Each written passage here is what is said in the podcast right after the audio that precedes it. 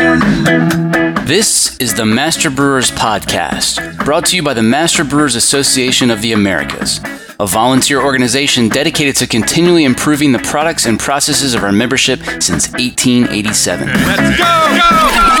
go, go,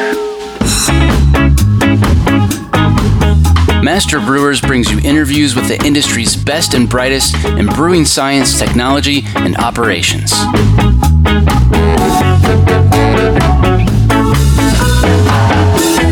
down, I'm moving too fast. This episode was made possible by the following sponsors. Dare to brew different with new and exciting hop varieties from Hopsteiner's industry leading breeding program.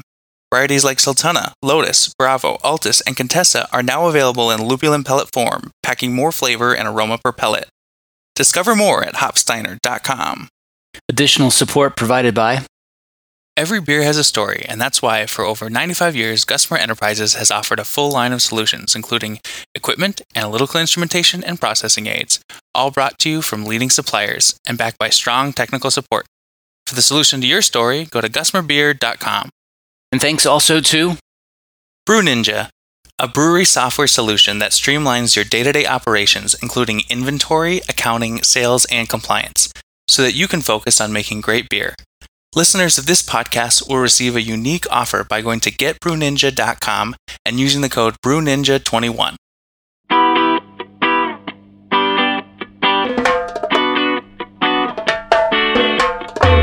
Low pressure freeze controls shutting off oil failure issues on a compressor, uh, flow issues inside of the facility. Uh, a lot of times that can all get routed back to just uh, the glycol concentration not being adequate inside the reservoir. This week on the show, how your chiller system works, troubleshooting tips, common mistakes, and easy preventative maintenance to keep it running for years to come. Hi, my name's Damon Reed with Pro Refrigeration. All right, Damon, there's a lot of confusing terms in refrigeration. Let's talk about BTUs, tons, and horsepower. Yeah, so um, a, the, a BTU, the definition of a BTU is a British thermal unit. And that is the amount of heat that it takes to raise one pound of water by one degree Fahrenheit. That takes one BTU. So when we measure refrigeration capacity or cooling capacity of a chiller system, we oftentimes refer to it in BTUs per hour of cooling capability. There can be some cross confusion between BTUs and horsepower, mainly because with refrigeration, it originated in the air conditioning industry and as the temp which which operates at a higher temperature range. So what that means is with a higher temperature range, the compressor capacity is higher than it will be at a lower temperature. Can you give us some examples? Yeah, so uh, uh, at 28 degrees, which is our typical operating range for a brewery, a five horsepower compressor is going to generate about 38,000 BTUs per hour. That same compressor, if we raise the temperature and operate at 45 degree leaving fluid temperature, we're going to get close to 60,000 BTUs per hour of capacity out of that same system. Yeah, so quite a bit of difference there. There is, there is, and I think uh, on the uh, uh, in the air conditioning world, there was there's a lot of carryover between compressor horsepower to uh, tonnage and BTUs, and it can be uh, the definition of one ton of refrigeration is 12,000 BTUs per hour. So if we take the capacity of a unit at 50,000 BTUs per hour, divide it by 12,000, that's going to give us roughly five tons of cooling capacity. And on a five horsepower unit, it would carry over be very close to carrying over to the same horsepower range. Not going to be the same as we operate at lower temperature ranges. How about giving us the 30,000 foot overview of sort of how a chiller system works? So the way a system works or a chiller system operates is we're taking our mechanical refrigeration circuit and we are cooling a reservoir filled with propylene glycol and water.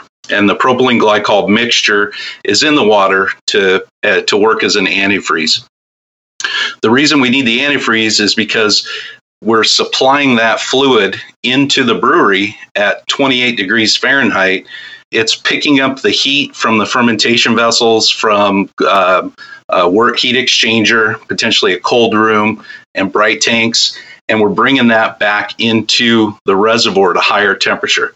Then we take that fluid, move it through the refrigeration circuitry, which is going to have to operate at a lower, even lower temperature than what we're trying to achieve, typically by, by around 5 to 10 degrees Fahrenheit. So if we're trying to make 28 degree glycol, we're going to have to run the refrigeration circuit at probably close to 20 degrees Fahrenheit and that's the that's the, the goal with the glycol is to prevent that from freezing on the refrigeration circuit yeah that's an important point because i bet a lot of folks think well hey i just need freeze protection down to my set point of 28 or whatever that is but really you need much more freeze protection than that that is correct. Yeah, we have to we have to, to to be able to transfer heat from one media to another. We have to operate with a temperature difference. All right.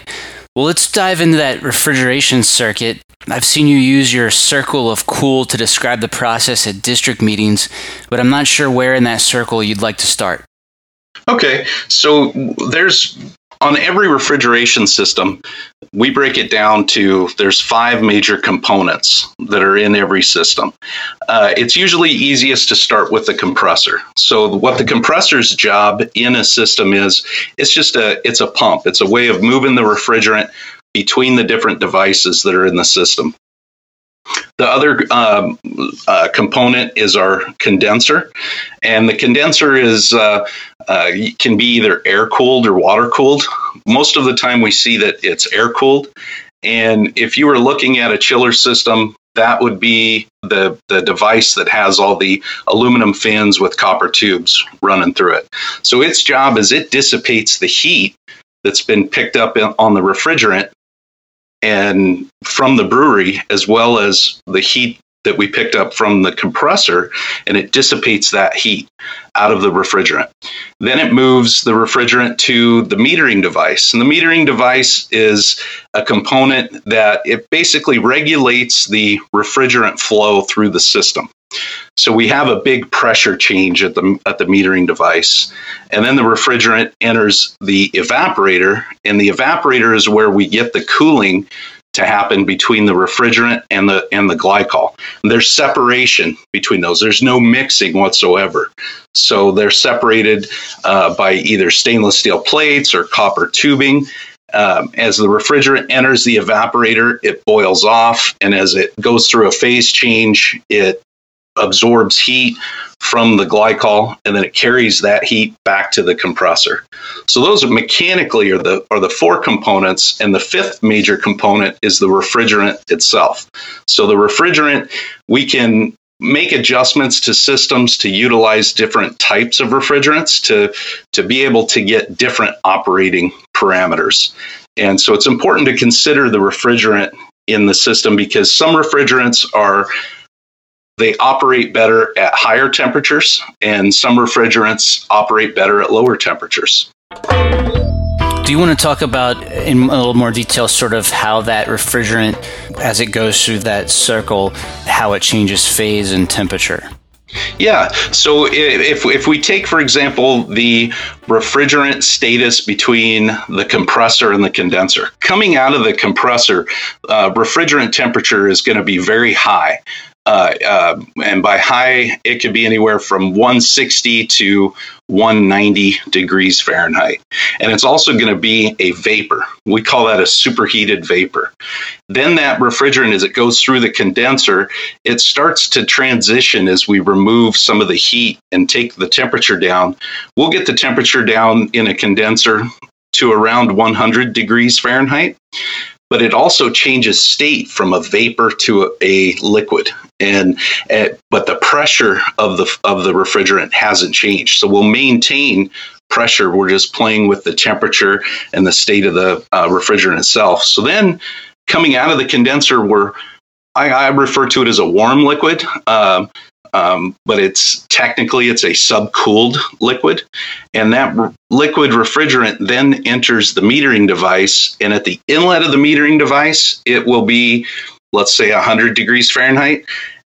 As soon as we exit the metering device, it starts to change temperature very rapidly, and we'll, we'll we could be down around 15 20 degrees Fahrenheit leaving it, but also the, the refrigerant pressure changes. Uh, you'll see anywhere from 40 to 50 psi uh, pressure leaving the metering device. The, the metering device is usually going to be close coupled, meaning very close, not a lot of piping in between the metering device and the evaporator. And that's because as soon as we leave the metering device, we're starting our cooling process. So we want to keep all that cooling process inside the evaporator. So we go through the evaporator, the refrigerant now it had some vapor and some liquid mix. By the time we leave the evaporator, we want purely a cold vapor. And that cold vapor could be anywhere from 30 to 40 degrees Fahrenheit and but it maintains that 40 to 50 psi pressure. We come into the refrigerant compressor, cool down the motor, the, com- the compressor starts uh, um, compressing the refrigerant and moving it back into the condenser. It's just a constant cycle. Very good. Okay, I guess let's get into. Uh, you've got some some great images and um, descriptions of sort of the different components, which would be very useful to someone who wants to learn more. And we're going to link to those in the episode description. But in the meantime, let's proceed on and talk about some of the preventative maintenance issues that are common uh, in chiller systems. I know you get asked this all the time, but how do you respond to brewers when they ask you how long their chiller is going to last? Well, when we like everybody wants to design and build for um, long-term use. Uh, the refrigeration system and the chiller system is a it's a, it's mechanical equipment. So if it's maintained uh, and taken care of, it could last a very long time. Um, we have I have seen systems that were 20 plus years old. Um, but if systems aren't on a regular routine preventative maintenance, uh, I have seen systems only last five to 10 years and then um, start having a lot of service issues. Um, so we, we, have a we have a preventative maintenance schedule that we recommend, uh, and most all manufacturers will have something along this line. Um, but um, down to daily, weekly, uh, monthly, and semi-annually uh, preventative maintenance procedures. Okay, well, let's go through some of that. Um, what are some of the things that you guys uh, recommend doing on a monthly basis? So, on a monthly basis, the the the top items that we would recommend checking, or and, and uh, what I'll do is go through these these items, and then uh, we can discuss them in more detail. Uh, but each unit at, at very minimum, I would check my condensers, uh, mainly if it's an air cooled condenser. Make sure that it's clear of any obstruction. Um, make notes of your uh, glycol temperatures. Check for any audible visual alarms. And also take a note of your actual glycol fluid level. Um, at the same time, another good thing to check is is with using a glycol refractometer, take a measurement of your glycol concentration and make sure that the antifreeze properties are still holding up.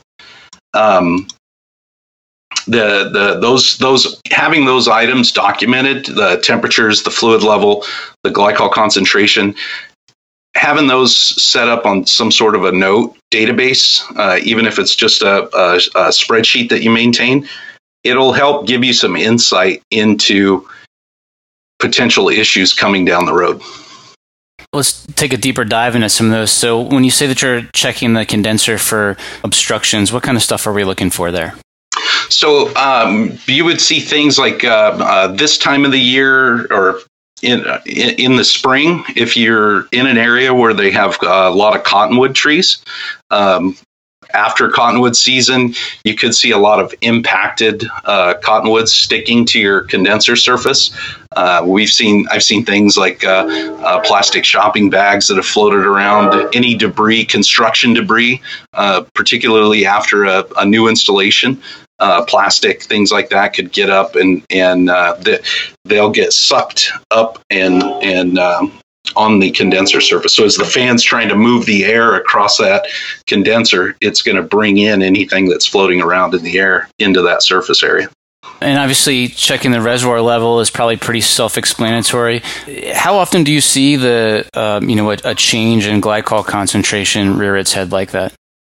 Well, it, I have seen the glycol concentration maybe over the course of a uh, one year to two years, where you'll slowly start to see a breakdown uh, on the fluid level. You might see a, a, a change in freeze concentration of a half a degree um, um, Fahrenheit over the course of uh, one to two years. Um, I've also there's been instances where uh, on initial commissioning, the fluid reservoir uh, it drops as ferment- fermenters are brought online, and uh, sometimes we just forget to top up that reservoir.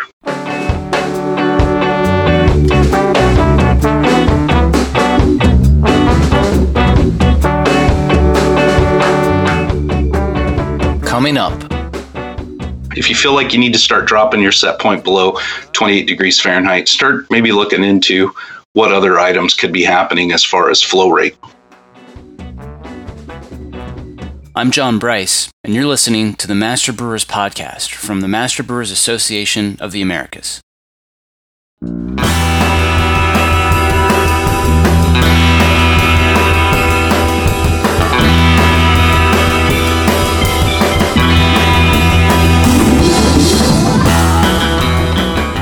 There's really only one thing that keeps this podcast going, and that's when listeners like you take the time to thank our sponsors.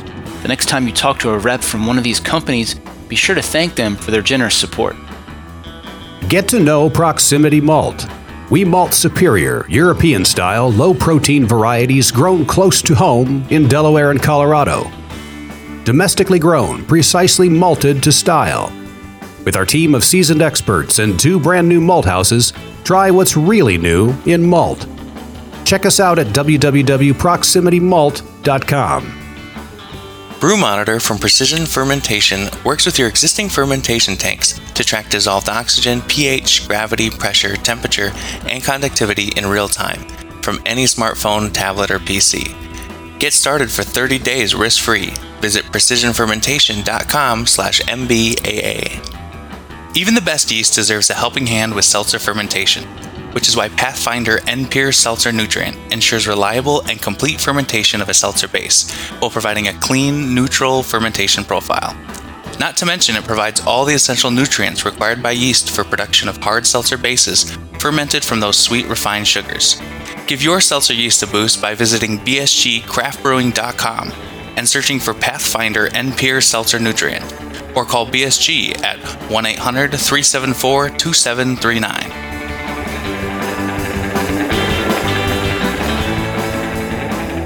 And here's what's coming up on the Master Brewers calendar. District Northern California hosts its fall meeting December 7th at Lagunitas Brewing Company in Petaluma. District St. Paul, Minneapolis meets at Leinie's Lodge in Chippewa Falls December 8th. And the annual District Ontario Technical Conference will be January 26th to the 28th, just outside of Toronto.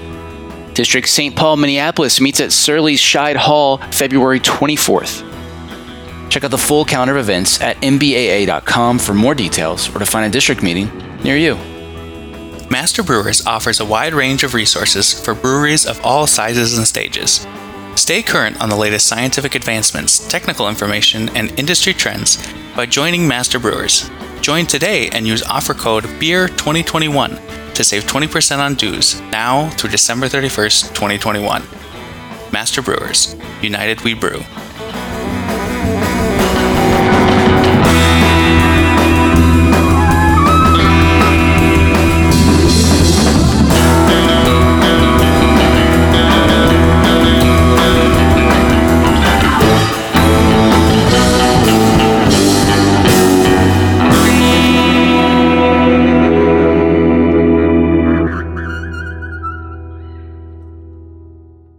To the show.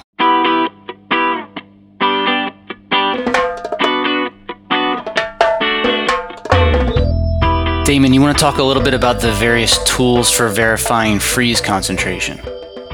Yeah, so so you can use a hydrometer and, and, and get a, a, gravity reading, and there's some charts available online, and we have them on our, our website as well. Um, but you're looking for a freeze point concentration on your fluid to be at least 20 degrees below your set point or whatever your coldest ambient temperature is going to be. It's important to consider your ambient temperature because if for some reason you have pumps off um, you could or you have a power failure that fluid needs to be protected uh, to that to those temperatures. So uh, at about zero degrees fahrenheit freeze point we're looking for a gravity reading of about 1.035 um, from a um, if you can get a glycol refractometer, it'll actually give you a reading in degrees Fahrenheit for what your freeze point is. So that makes it real easy to take a sample and you don't have to worry about conversions.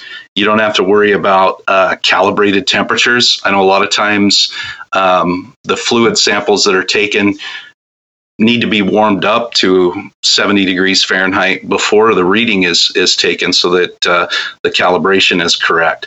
With a glycol refractometer, you just take a, a, a, small drip sample of your fluid, put it on the window, and it tells you exactly what your freeze concentration is. Okay. You also mentioned inspecting that refrigerant sight glass. What are we looking for there? Yeah, so uh, most systems are going to have a um, refrigerant sight glass that is um, that's about the size of a quarter, and it, sometimes they will have a plastic cover over the top of them.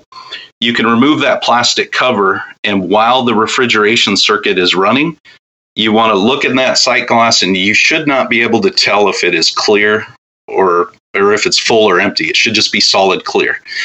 If you see bubbles moving through it, that's an indication that you know you could be low on charge. You could have something going on with refrigerant level in the system. You could have uh, a glycol concentration issue. Uh, it's probably a good good time to call some for tech support or call in a uh, mechanical contractor to inspect the circuit for you. A few other things you meant uh, you mentioned to inspect uh, things like the actual system set point and making sure that hasn't changed. It seems like a lot of people's inclination when they're not getting the cooling they need is to just bump the set point down further. But as you've indicated, all that does is decrease your your system capacity in, in the end. So that, yeah. that's something to be be aware of for sure. So why don't you let us know any other watchouts in terms of set point, and then also get into sort of inspecting the actual uh, suction and discharge pressures. Okay, the the set point is something that is uh, uh, a lot of times we um, um, understand when we're using a chiller system that that the lower we can make that temperature of the of the set point is going to give us a bigger temperature difference between what's ha- what are what we're working with in the brewery. Like for example if we're trying to to crash a tank from say 70 down to 32 uh, i've had people ask well can i can i operate my set point at at 20 degrees fahrenheit as opposed to 28 degrees fahrenheit to try and get a little faster uh, pull down?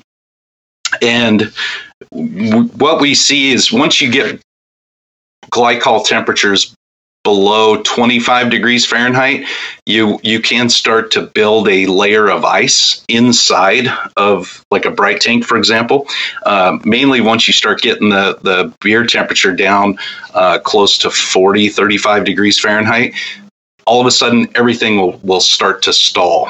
And if you've ran your set point down below 28 degrees Fahrenheit, the odds are pretty high that you could have built some ice inside the, the jacket, and then the uh, you you won't even be able to get below 30, uh, 35 degrees Fahrenheit, 34 degrees Fahrenheit.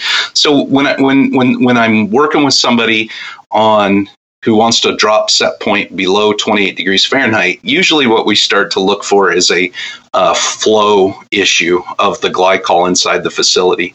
And there's usually on, a, on an installation, we'll have filtering that's in place on the supplier, the return uh, header. And that is more often than not has built up some debris and has started to plug and impede the flow through the system. Um, so that's from a set point standpoint those are the thing that that's the main item that i would keep an eye out for. If you feel like you need to start dropping your set point below 28 degrees Fahrenheit, start maybe looking into what other items could be happening as far as flow rate. Okay. And then on the um, uh, compressor suction and discharge pressures, I'm sure a lot of folks see the dials on their chillers and then say, hey, it's great that I have that information, but I have no idea where it should be. Uh, could you give a little bit of advice in terms of kind of normal acceptable ranges for those pressures? Yeah, the, the the suction and discharge pressure ranges they're going to be relative to the uh, the the type of system you have, uh, as well as the type of refrigerant that you have. For the most part, systems that are operating with uh, refrigerant 404A, their suction pressure while operating, I would expect to see that anywhere from uh, 35 to 45 psi. And on the discharge pressure, I would expect to see somewhere between 250 and 300 psi. The the the suction pressure and the discharge pressure will kind of work together, uh, but the metering device kind of regulates that, and ambient temperature will have a pretty big role on your discharge pressure. So if it's a hundred and 100 105 degree day and you're seeing your discharge pressures 300 maybe 325 it, you might just take into account that well it's it's pretty hot outside. I've checked my condenser. I'm, i know i'm getting good airflow. Uh, you know let's come back and check it you know in a in a few hours when the temperatures come down a little bit. There uh, on the suction pressure side of things it's it's it should remain relatively stable throughout the the, the, the refrigeration cycle You've also got another checklist for sort of quarterly uh, preventive maintenance. So let's take a look at that.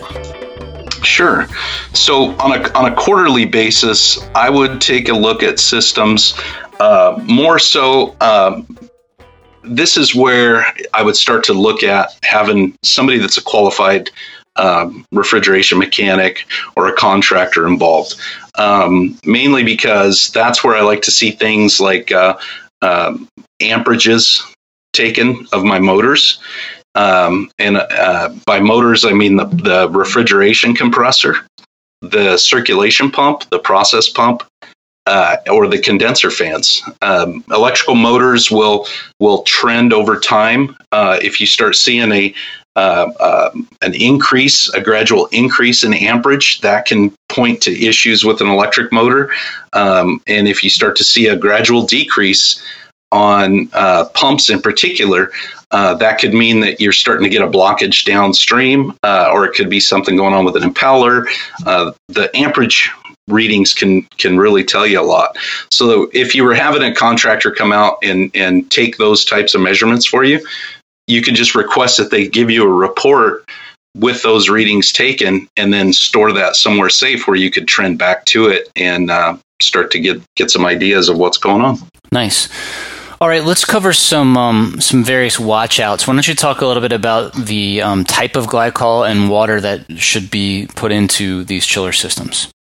Yeah, so when we get asked on on the type of water uh, to use in a system, um, generally uh, tap water is going to be okay, um, and I and I say that because generally because it, it matters what kind of, of propylene glycol you're going to operate with.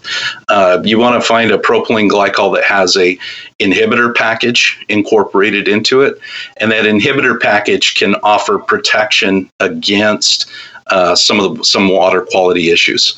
Um, the best scenario to operate with is to use deionized water in the system, uh, that's gonna that's gonna already have a a, a solid uh, um, a solid water quality to it that it won't be as critical with the inhibitor package to protect it but the inhibitor package in the in the propylene glycol fluid is still important uh, because of uh, how it can protect the propylene glycol over the course of time. I know you've you've mentioned in the past that you've seen some folks ruin chillers with power washers. Why don't you mention, talk about that?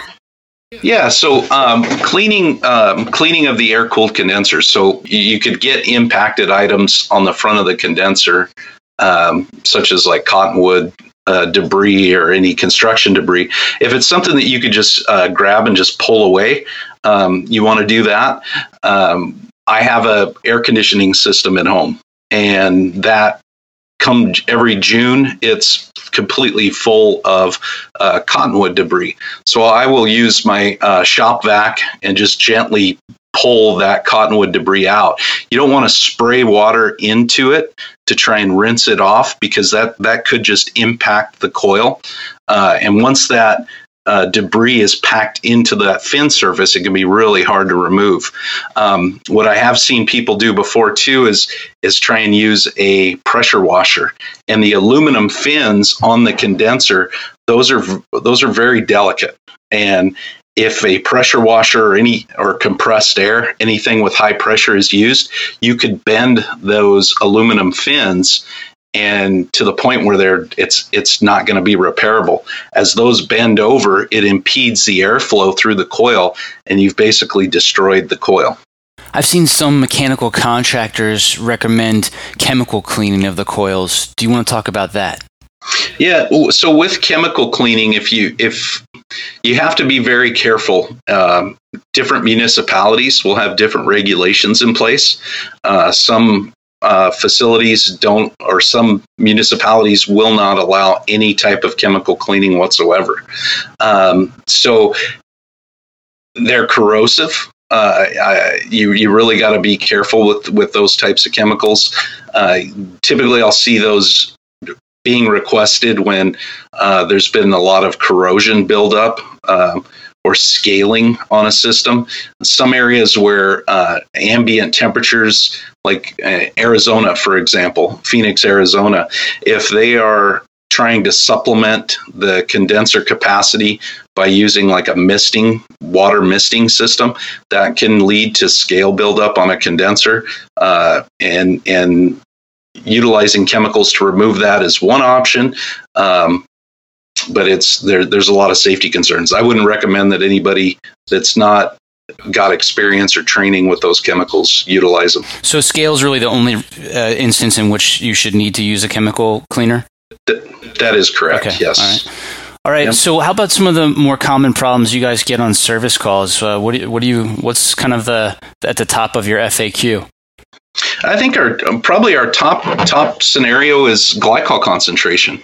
Uh, we answer quite a few technical support calls uh, where we just uh, there'll be symptoms on the refrigeration system that can that point to a glycol concentration issue.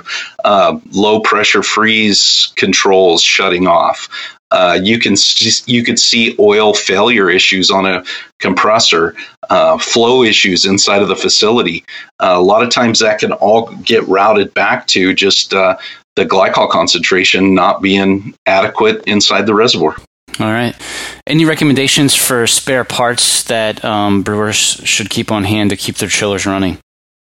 Yeah, the, some of the spare parts, probably one of the most common things I would look at on, on any system is uh, fuses. Uh, inside of the electrical controls, are there any fuses uh, that, that could be replaced? Um, the lights, any of the indicator lights on the front of the uh, control panels, uh, those those are good to keep on hand. Um, one or two of those for replacement. Um, I, I, like to the, thinking of spare parts temperature sensors as well. If you've got any temperature sensor elements on your system, it might be good to have one of those uh, hanging around. Uh, I probably wouldn't get into um, from a, uh, the user's perspective of uh, some of the deeper electrical components because those are things that you know should be diagnosed by a, a qualified technician before they're replaced uh, to identify what caused the failure. Uh, fuses are something that if you have uh, a voltage spike or something with your incoming power, you can replace the fuse, try it one time. If it blows the fuse again, call in a mechanic. Yeah, I, can't tell you how many times I've come in the day after uh, a big thunderstorm or something, and um, you know, having spare fuses uh, got us back up and running right away. Yeah, yeah. Having fuses and some of the fuses uh, that can be used on the industrial refrigeration side of things, you might not be able to get easy access through like a, a Home Depot or Lowe's or something like that. You might have to go through a refrigeration or an electrical wholesaler. That was Damon Reed here on the Master Brewers Podcast. Check the show notes for links to Damon's district presentation and to his Master Brewers webinar if you want to see images for the refrigeration circuit, the circle of cool, or any of the system components we discussed today.